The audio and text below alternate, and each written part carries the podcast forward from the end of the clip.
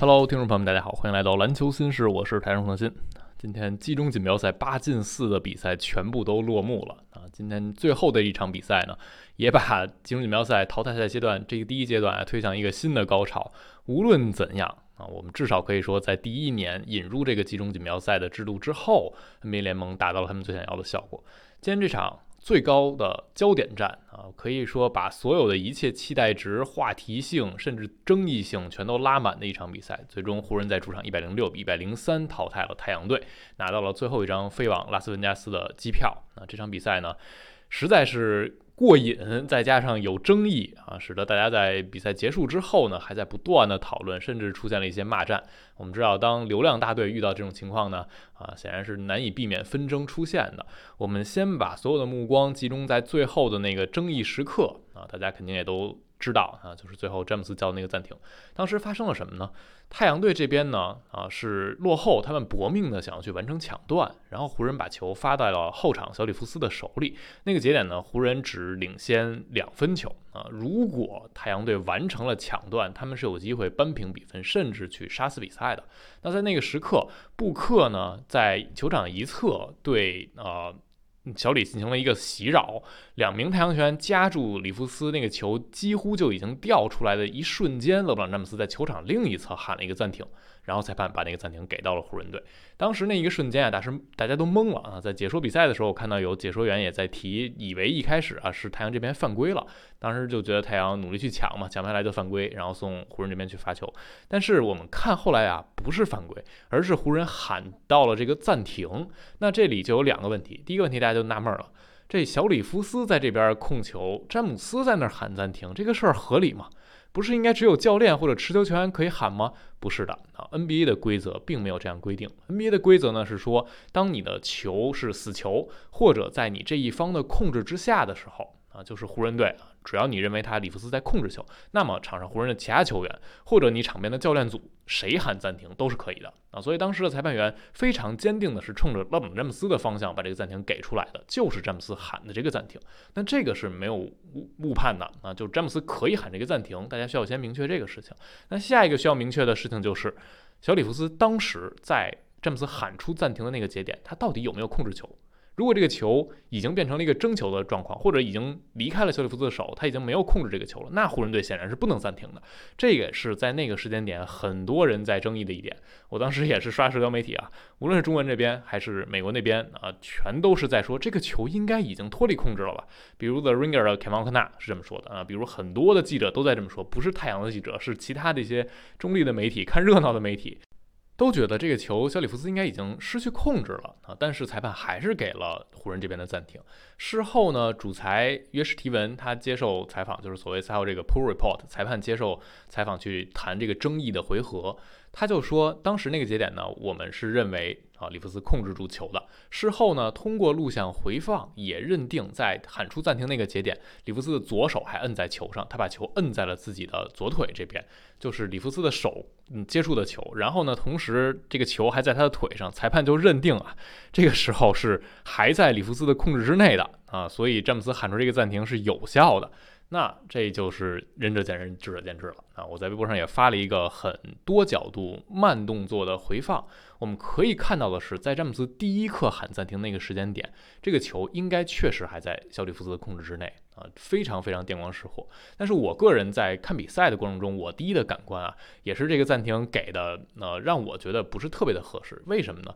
因为我不知道大家看没看过电影叫《萨利机长》啊，那个当时呢做了一个调查，就是在回头判断萨利机长在呃选择应急处理的时候，把飞机开到河上到底是不是一个正确的选择。当时用机器模拟呢是说不正确，认为它可以把飞机成功的开回机场去停下来。但是事后的一个关键节点就是人做判断是需要时间的。那我们在这里说的是，就是詹姆斯做这个。反应这个动作，裁判接收到这个动作，同时裁判给出暂停是需要时间的。这也是为什么我们在看那个录像回放的一个慢动作的时候，当詹姆斯第一瞬间喊暂停的时候，可能表上还有接近九秒钟，八点八秒、八点九秒。但是等到这个暂停回来的时候，表上留给湖人队的时间是七点四秒啊，中间这一点几秒去哪儿了？如果你是按照七点四秒那个瞬间给湖人队暂停，那那个时候球早就已经不在小里弗斯手里了。所以我是觉得在电光石火之间啊，这个判断真的是非常非常难的。当然你可以两方面解释啊，一方面就是裁判既然吹了，那你录像看回放的时候。就变成了机器去做判断，那这个时候你就可以解释了，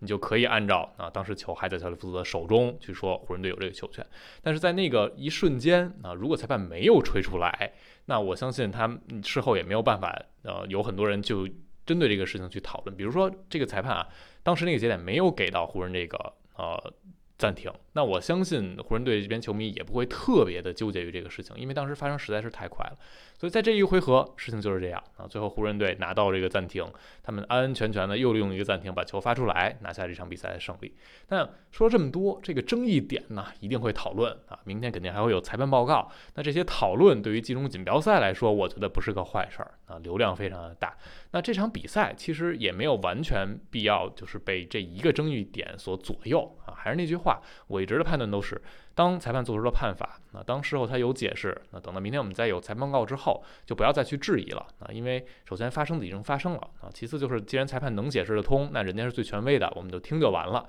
那这个是我的一个最最基本的一个看球的一个逻辑。那今天赛后杜兰特也在说。比赛是四十八分钟的，呃，裁判有时候也会犯一些错误，我们不能就每次都指望着最后由裁判去决定。他这话他也不是这赛季第一次说了啊，输给马刺那场球也是这样的。所以 KD 的意思就是我们可以把比赛打得更好。那太阳队能不能打得更好？答案显然是可以的啊。这场比赛呢？最后，你呃起伏非常多。上半场的时候，湖人打出了一个很理想的开局，然后太阳这边有犯规的麻烦，有大量的失误，然后有篮板球控制的问题。第三节呢，湖人突然有点懵啊，他们这一节呢，首先外线手感不开，然后攻击篮筐的效率和频率都下降了。那这一节恰好赶上太阳把这边八中六的三分球，又用一节的球把这个差距缩小回来，进入了关键时刻。那中间起伏这么多，但其实整场比赛湖人赢太阳的一个逻辑是没有变的啊，就是他们是一支更高大、更能拼抢，最后赢下了出手权之争的球队。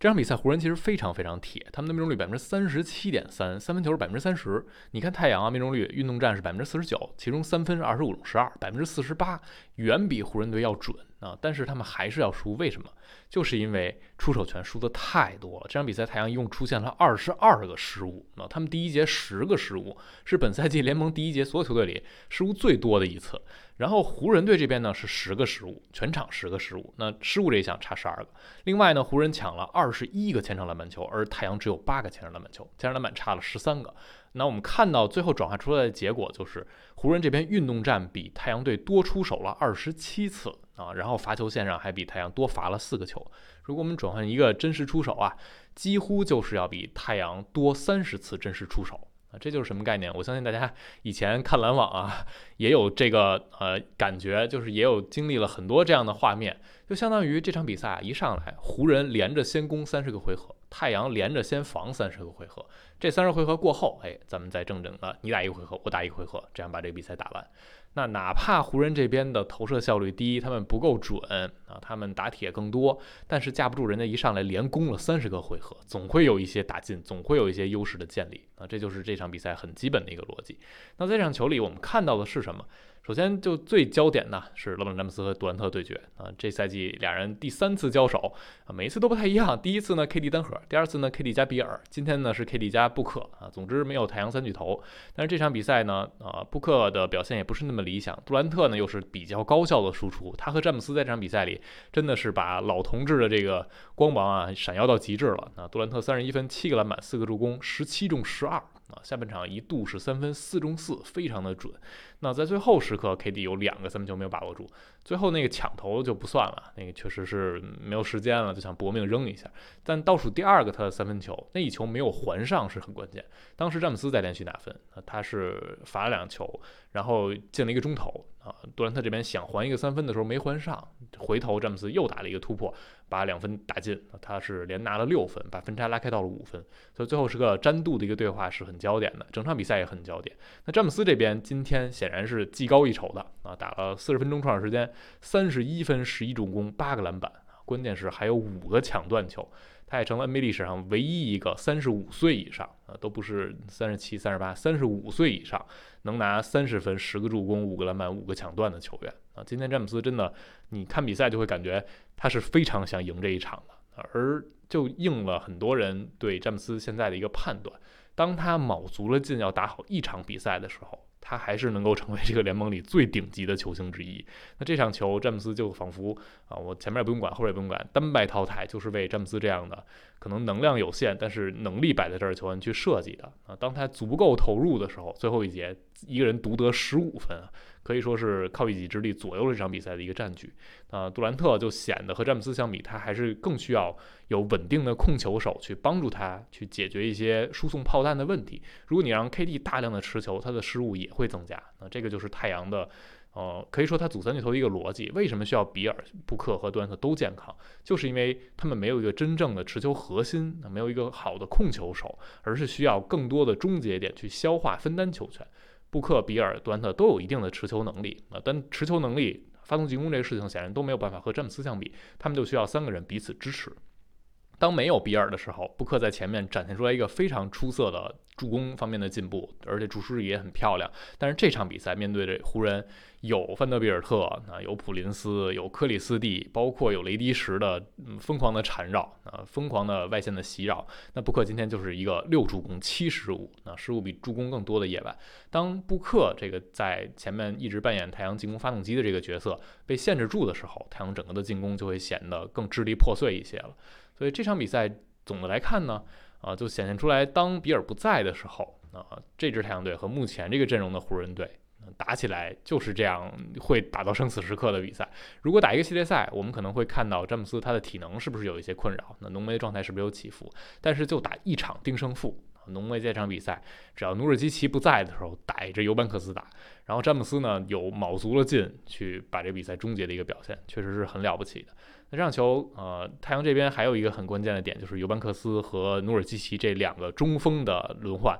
大家可以看到啊，努基这场比赛数据是非常惨淡的啊，基本上就没有什么数据可言啊，就拿了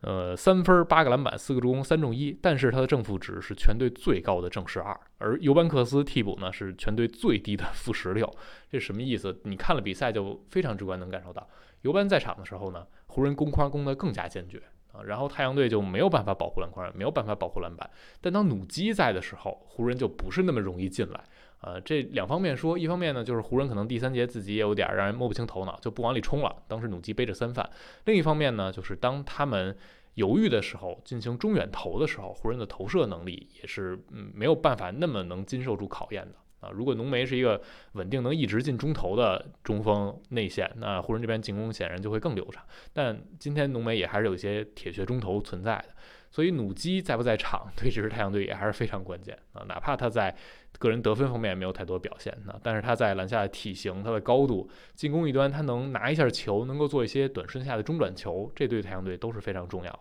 那这场比赛啊，把集中锦标赛的。高潮啊，又推向了一个新的高度。那接下来呢，半决赛和决赛想必会更加的激烈。那，四支晋级到半决赛的球队也就完全出炉了。那是步行者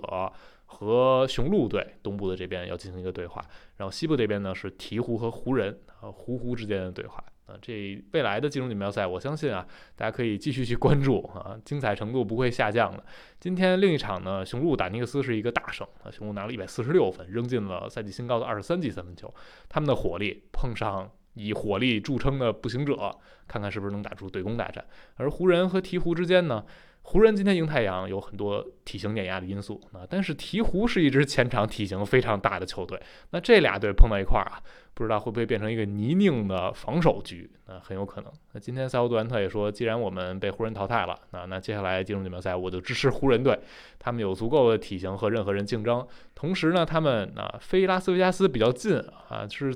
所谓最有地利优势的队，而且呢，球迷又多。那杜兰特也是半开玩笑说嘛，说他们简直是一支为进入锦标赛而生的队伍啊。之前也有很多的网友啊，包括媒体人也预测湖人队能最终拿下进入锦标赛冠军。那么就看看最后能不能啊，真的预言成功。好了，关于今天这场球呢，大家也可以有想聊的、想讨论，都可以在评论区留言。我相信最后一个判罚肯定还是会引起争议的啊，大家也可以各抒己见。感谢收听，我们下期再见了，拜拜。